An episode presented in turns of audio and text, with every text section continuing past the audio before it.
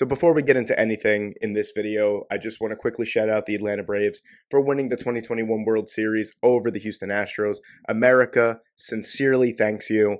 Uh, no one expected Atlanta to win at the beginning of the playoffs, and they went on a magical run. Congratulations to Frederick. Congratulations to you know everyone that really made that run magical and awesome. So, congratulations for the Atlanta Braves. But I am coming to you as a Yankee fan in this video, and really what I want to talk about today is how are the Yankees going to get back to being a serious contender? Because you know, every year we go through the same thing where the Yankees are one of the favorites and y'all, you know, amazing roster, uh, top to bottom, pitching, bullpen, lineup. They're going to hit a ton of home runs. And then we fall flat on our face either in the ALDS or the ALCS every single year. And it's been a recurring thing since 2009. Really, what the focal point of this video and podcast episode is going to be is I have my little cheat sheet here because I always forget everything. Today, I'm going to be going over the 10 things the Yankees must do this offseason to really get back on track and become maybe that special franchise that we saw from 2009 and previously. That that franchise that consistently was always striking fear in everyone else. So, without further ado, let's just get into it. I don't want this video or this episode to be too too long. I just want to kind of give you the gist of everything that I'm saying. The first thing I think the Yankees must do is end the Gary Sanchez era. And if you look at Gary Sanchez's you know stats and and and how he's performed, it's been a steady decline since really his first full season. Uh, he's a defensive liability. I mean, I don't really have to tell you that. Everyone in the MLB community or anyone that watches baseball knows that Gary Sanchez is a defensive liability. He can in in his four, I believe it's his four full seasons as a full time catcher. He's led the league in pass balls three times. He also has a defensive war of negative 0.3 over the last two years. And also, one of his claim to fames coming up and, and you know, going through the, the minor leagues and going and being the Yankees' full time catcher was his arm strength. While it was like, well, he makes up for his lack of physically catching the ball, which made no sense, by the way, because he's a catcher. You must catch the ball if you want to throw people out. But his claim to fame was that he had a super strong arm and it was super accurate. But this past season, Gary Sanchez was only successful in throwing out 17% of runners that ran against him, and the MLB average is 30 by itself. So that's far below average, in my opinion the front office and management continue to make excuse after excuse for this guy. I think is enough is enough. He just plain sucks in my opinion at this point in his career. Like if the guy can bat over over 210, it would be a significant accomplishment for him. And I know that some people argue, oh, he's always in the top 10 in home runs and uh, as a catcher. That's really great. That's terrific. But if you can't be a halfway decent defensive catcher, then I don't want you. I don't care what my catcher hits. He's there to be the best defender on the field, in my opinion. He must be the best defender on the field. And Gary Sanchez clearly is not.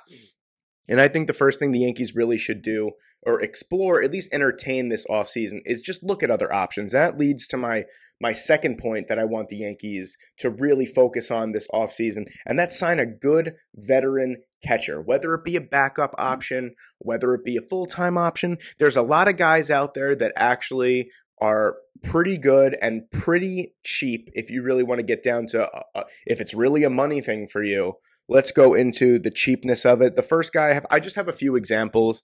Like I said I don't want to get too much into this but just some guys to really think about. The first one is Manny Piña I mean you know Milwaukee uh, backup catcher. He played a, a, significant role this year. He's 34 years old, but he also had a 2.1 war. Now, that includes his offensive and defensive war.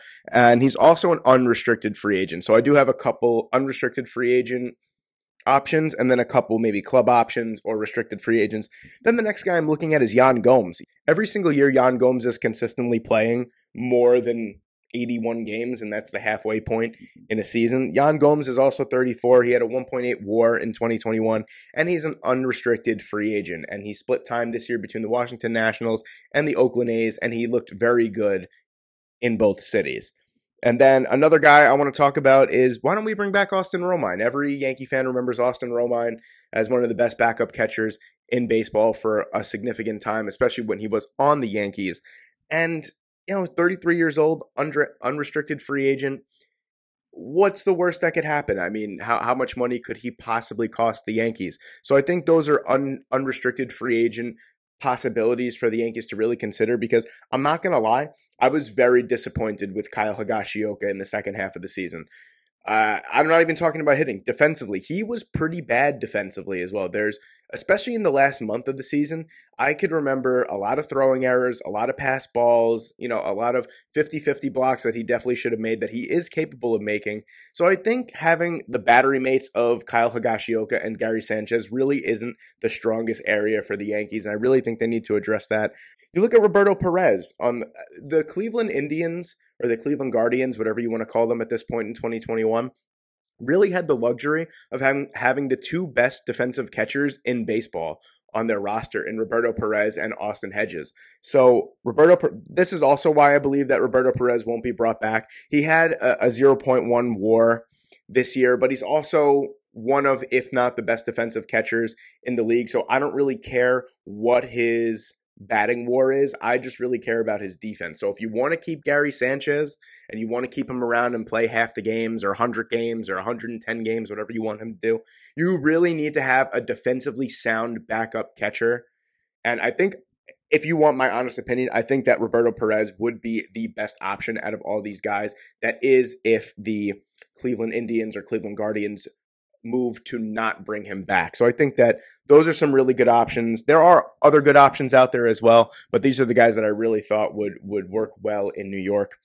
Then that moves that moves me over to my third point, and that's strengthen your greatest asset. That's the bullpen. Gaining I, I'm not I'm not saying go out there and get you know the most i'm not going i'm not saying go out there and get Raisel Iglesias and, and ex- sign him to a mega contract. If that's what you want to do then to each his own like be that as it may i'm okay with the yankees going after Raisel Iglesias. I don't think they need back of the bullpen humongous pieces. I think that they need one or two mid-tier relievers that could definitely help. I'm definitely looking at a left-handed reliever. Uh what's it I mean, the acquisitions of Wandy Peralta, Clay Holmes, guys like that in the middle of the year was tremendous for the Yankees. Like Clay Holmes came out of nowhere and probably was the most clutch. Him and Wandy Peralta, I can't even say. Wandy Peralta really found his groove in New York. He was sensational down the stretch. So was Clay Holmes.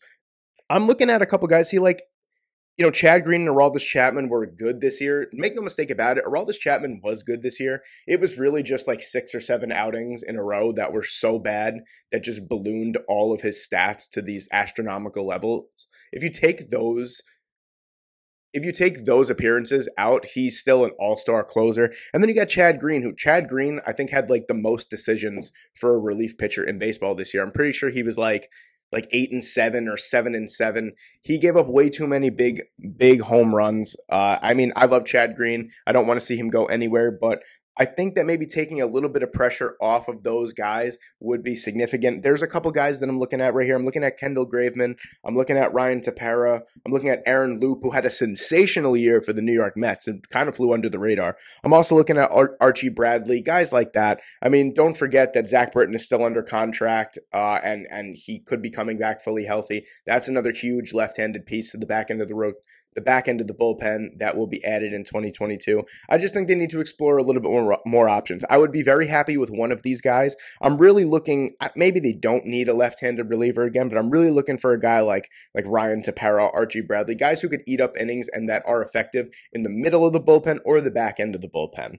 So the fourth point that I really want to talk about today is listen to trade offers for Luke Voit and Gleyber Torres. I will put Gleyber Torres' stats right now on the screen for you guys, and you could see it's been a steady decline since 2019. Now, one could argue that his move to shortstop has put a tremendous amount of pressure on him, and he's carrying it over to the plate. Uh, this is more of a 2022 offseason move, in my opinion. I don't think that the Yankees, regardless of what kind of deal or uh, prospective deal that they could get for Gleyber Torres, I don't think that they would pull the trigger right away. I think that they are very confident in him at second base, and they want to give him a full season back at second base again because if you guys forgot, Gleyber Torres' fantastic 2019 season where he hit 38 home runs was when he was playing solely second base. So the Yankees have to end that shortstop experiment. He's not a shortstop. He was one of the worst defensive shortstops in baseball, if not the worst. Uh, that has to end, but that could be if the move back to second base doesn't work and Gleyber Torres's power uh, stays at a minimal level like it has the last couple years and he's still making errors. I could definitely see the Yankees looking to trade him at some point, maybe even at the middle of the season or at the end of the 2022 season, barring what happens, of course. But really, this point is more focused on Luke Voit.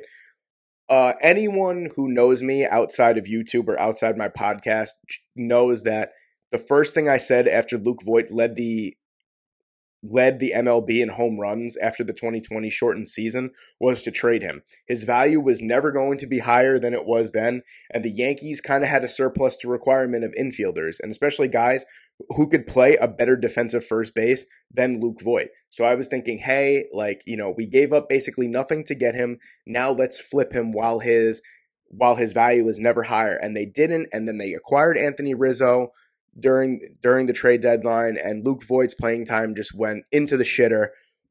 Uh, you know, Luke Voit obviously he you know he had a lot of injuries during the season, so he didn't really get a full chance to play. But I I will get to this point in a little bit. I think that the Yankees wholeheartedly should go and re-sign Anthony Rizzo to a long-term contract, which would mean that Luke Voit would once again be the odd man out, especially if uh, the Yankees sign an outfielder and Giancarlo Stanton has to go back to playing DH, then that really leaves Luke Voit without a position. So I think you could flip Luke, even though his value has definitely decreased. I still think that you can get something pretty respectable for him. You might be able to get, you might even be able to get a bullpen piece out of it. You might be able to get a prospect. You might be able to get a, a back end of the rotation starter if you throw maybe a prospect or maybe even Gleyber Torres in there. If you trade them as a package, you might be able to get a very significant piece if you want to add to your rotation. So uh, you know, I, I think the Yankees should 100% really explore trading Luke Voit and maybe even Gleyber Torres as well. I personally, this is just me. I think that the, the Yankees should explore trading Gleyber Torres this offseason only because his value is so far down. And then if he has another really bad season in 2022, then his value is going to be even worse. And you're going to wind up getting next to nothing for him. I really think that Luke Voit should be the one gone out of the two. But if a team comes calling and says, hey, we want Gleyber Torres and Luke Voit, then I think that the Yankees should definitely explore a trade with those two guys. And then that brings me to my fifth point. Uh, the Yankees have one of the shortest right fields in baseball, if not the shortest right field in baseball. They're built around the home run, and they have predominantly all right-handed hitters in their lineup. So there's something to that that makes absolutely no sense. And my fifth point is to balance the lineup. The Yankees 100% have to balance their lineup. Eh, I have a stat here in my paper that I'm going to read. The Yankees only had eight individual players that played at least one game this year that could bat left-handed. So that's not even really saying all just left-handed hitters. That's some switch hitters, you know, because Andrew Velazquez is a switch hitter, Aaron Hicks is a switch hitter. So you you look at that and think of how many guys took an at bat for the Yankees this year. I, I'm just I'm literally spitballing here. Who knows? Could be 40, 45 guys, and then eight of them can only bat left-handed. That's crazy, especially when, like I said, you're built around the home run and your ballpark is literally designed designed for left-handed hitters to hit tanks. So that that seems like a, I mean, I think the Yankees kind of took the hint when they traded for you know Joey Gallo. That's a very salivating prospect of having a guy who has more home runs in his career than singles. That is a fact, by the way. You could look that up. Joey Gallo has more career home runs than singles. I, eh, that's a that's a juicy prospect having a, a, a, massive power bat like Joey Gallo, hitting a left-handed power bat like Joey Gallo, hitting in Yankee Stadium. Same thing with Anthony Rizzo. I think the Yankees really tried to try to take the hit, but it might have been too little, too late, as their offense sputtered a lot throughout the beginning of the season, and that to to to my understanding is has to do with the fact that the Yankees just didn't have enough left-handed hitting in their lineup. So obviously, you look at bringing back Anthony Rizzo. You could also look at bringing back the ageless legend Brett Gardner. You could also look, and I will get to this in a minute, you could also look, especially when you need a shortstop, and the Yankees 1000% should be in the shortstop market. You look at a left handed bat like Corey Seager, and that's a, a an extremely fantastic prospect to have a guy like Corey Seager in your lineup at Yankee Stadium. So I really think the Yankees need to balance their lineup a little bit more because you look at their huge power bats. You you got Aaron Judge, you have DJ LeMahieu, you have Giancarlo Stanton, you have Gleyber Torres, you have Luke Voit, Gary Sanchez. All these guys are right-handed hitters, and they're basically playing every single day. Giovanni Urshela. Uh, where is the left-handed hitting? I mean, if it wasn't for Brett Gardner, there would be a bunch of games this year where the Yankees had no left-handed hitters in their lineup. So that is crazy to me. That's crazy. So my fifth point is the Yankees definitely need to balance the lineup.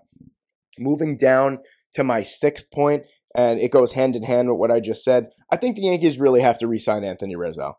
I think Anthony Rizzo brought a much needed spark to the Yankees. Uh, at this point in his career, He's going to provide you with more defensive value than offensive value. I believe, I think he's a career 268 hitter. He hit 249 this year. Uh, actually, very consistent. He hit 249 with the Cubs and 249 with the Yankees. So he's going to give you around two, two, like when he's in his right mind, he'll give you around 260, 270, and that's fine. For a left handed hitter, he could, in Yankee Stadium, he could probably give you still 20, 25 to 30 home runs, and he's a four time Gold Glove Award winner. I think the Yankees should give him a four, a, a three, four, or five year deal. He's 31 years old, or at the time that the that the season will start, he will be 32 years old. You know, you kind of leave him over there and you forget about him for a few years. I'd say at the very least, give him a four year deal. You know, you get him out of here while he's while he's 36 years old, and he give you four really solid years of Gold Glove caliber defense and a left handed bat that could hit 25 to 30 home runs when he is completely right. So I think and that also solves a major issue for the Yankees because you look at guys that have played first base this past year for the Yankees. You have Chris Gittens, who, you know, also is a right handed hitter and strikes out 9,000 times a game. You have DJ LeMahieu, who has played every single position underneath the sun for the Yankees. And then you have Luke Voit. And then really no one kind of made too much sense there except for Anthony Rizzo. And there were a lot of plays that Anthony Rizzo made in his short time in the Bronx this year that saved a lot of runs, that saved some games. So, um, number seven, and number seven is probably the most obvious point that I will make. It is sign a real shortstop. Gleyber Torres is not a real shortstop. That has been abundantly clear since he moved over last year. Giovanni Urshela, while playing very well at shortstop this past year when he played, is not a shortstop as well. And then you create another hole at third base. You know, Rougned Odor is not a shortstop either. Andrew Velazquez, as good as he was, as much of a spark he provided, he is not an everyday shortstop at this point in his career. And then you have to wait at least one or two more years for Anthony Volpe. And then you could always move Anthony Volpe to third base, or you can move him over to second base when he is ready to come up.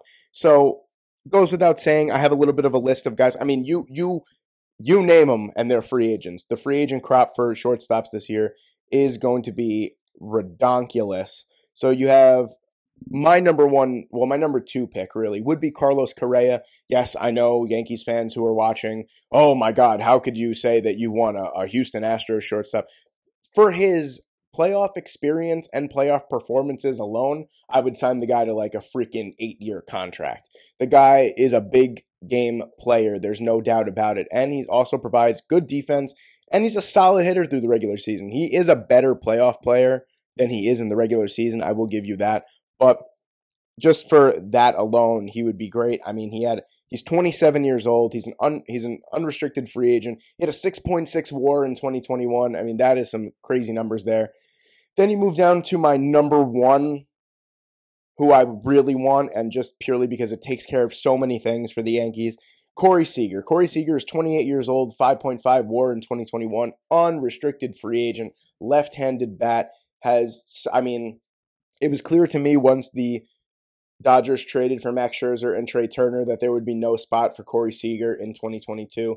And I think that that was also a very smart piece of business by the Dodgers to try and get some money off the books because they have like a $900 trillion payroll. So they needed to get something off the books there. But like I said, Corey Seager, a humongous candidate there.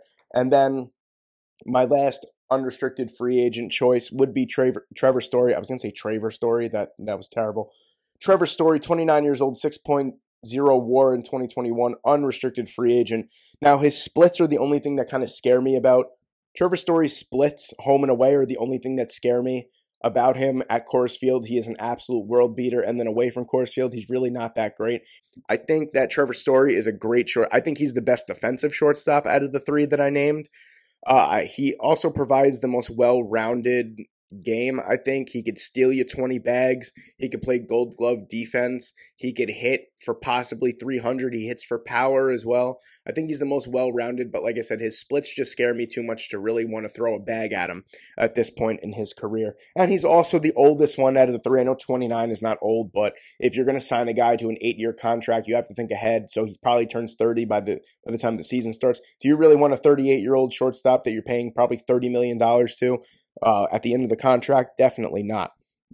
And then I have two trade candidates here as well. I have Paul DeJong as a trade candidate, and he's an interesting prospect to me because Paul DeJong has kind of flown under the radar throughout his the whole duration of his career in St. Louis. I think that he is one of the best power shortstops in the game. He also provides really good defense as well. Uh, his average just isn't there. He's not really the greatest contact hitter. That's one thing that might scare me away from trading him. But also, St. Louis has a ton of young players that are ready to take places on the main roster, and Paul DeJong might be a casualty to that. And I think that the Yankees, if they want to explore a trade for Paul DeJong, could get him for relatively cheap, and he is an everyday starting shortstop. And then I'm looking at another trade candidate, and it's good old Didi Gregorius, baby. I think that the Yankees wholeheartedly made a bad, bad decision by not bringing back Didi after the 2019 season. He's still played some pretty good ball so far in Philadelphia, and he's on the last year of his contract. If the Yankees somehow don't get one of these prize possession free agent shortstops this offseason, I expect them to go the cheaper option. Didi Gregorius is on the last year of a three year, $39 million deal. $13 million for any position in baseball is dirt cheap these days.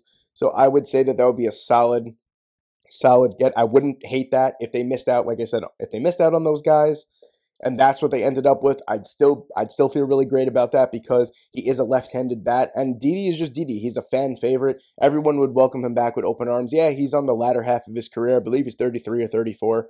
But even if it's for a one-year rental while Anthony Volpe gets ready to take over the shortstop role, I wouldn't be mad at it at all.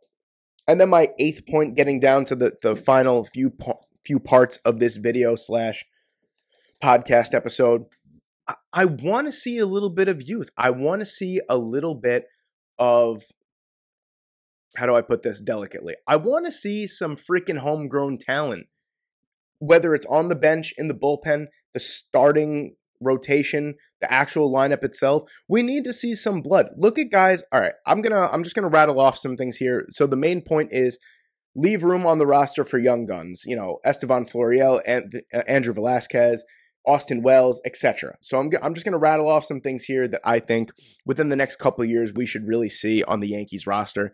So you got Estevan Florial, who should be the fourth outfielder this year, in my opinion.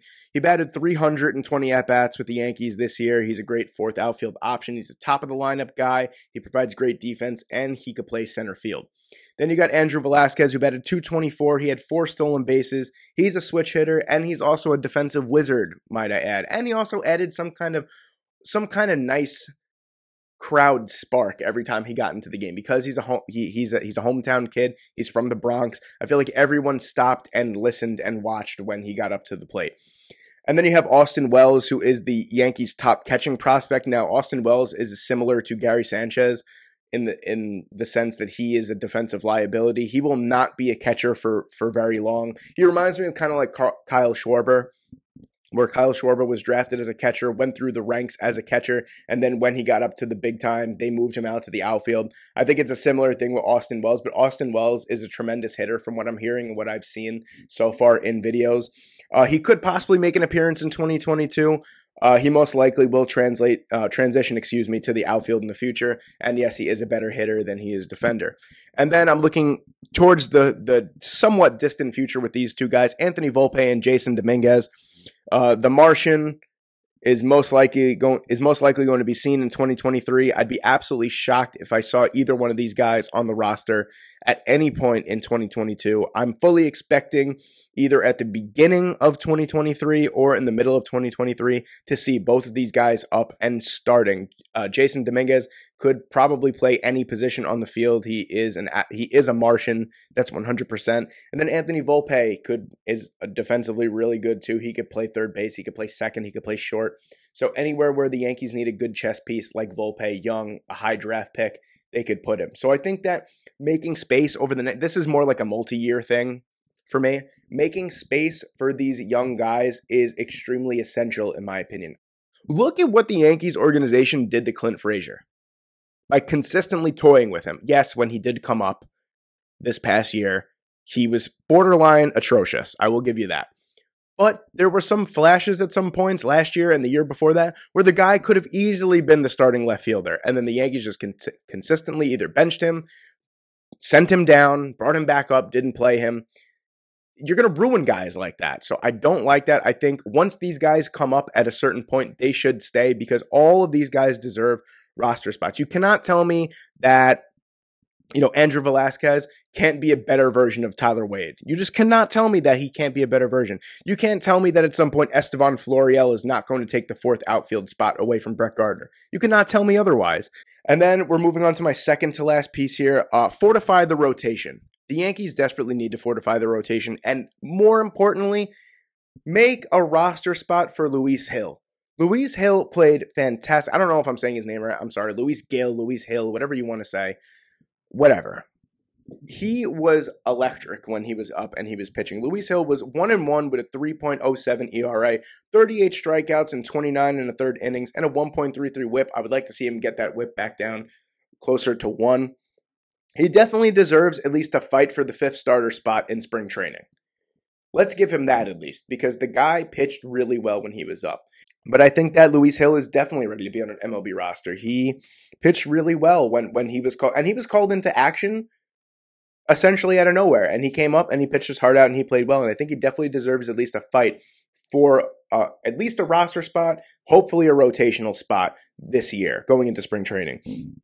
And then I'm looking at potential free agent fits. Now, now the Yankees rotation isn't really a dire in dire need of an upgrade, in my opinion. I think Matt Blake and company did everything they possibly could with all the injuries that they had, and they did a really good job, in my opinion. I mean, you know, Gerrit Cole, uh, ever since the whole spider tack in- incident was not the same, but Jordan Montgomery is a good pitcher. He's pretty underrated, in my opinion. But then you have those instances where Jordan Montgomery could either go seven innings and you know throw sparkling seven innings or he's going to go two innings and give up seven runs so he's a little bit too inconsistent for my taste for him being a third starter at this point there's a couple uh, potential free agent fits that i like i like robbie ray i mean i'm shooting for the stars here on this these first two robbie ray would be sensational left-handed pitcher led the league in strikeouts probably should win the Cy Young in the AL, if we're if we're really being honest, I think that Robbie Ray deserves to win the Cy Young.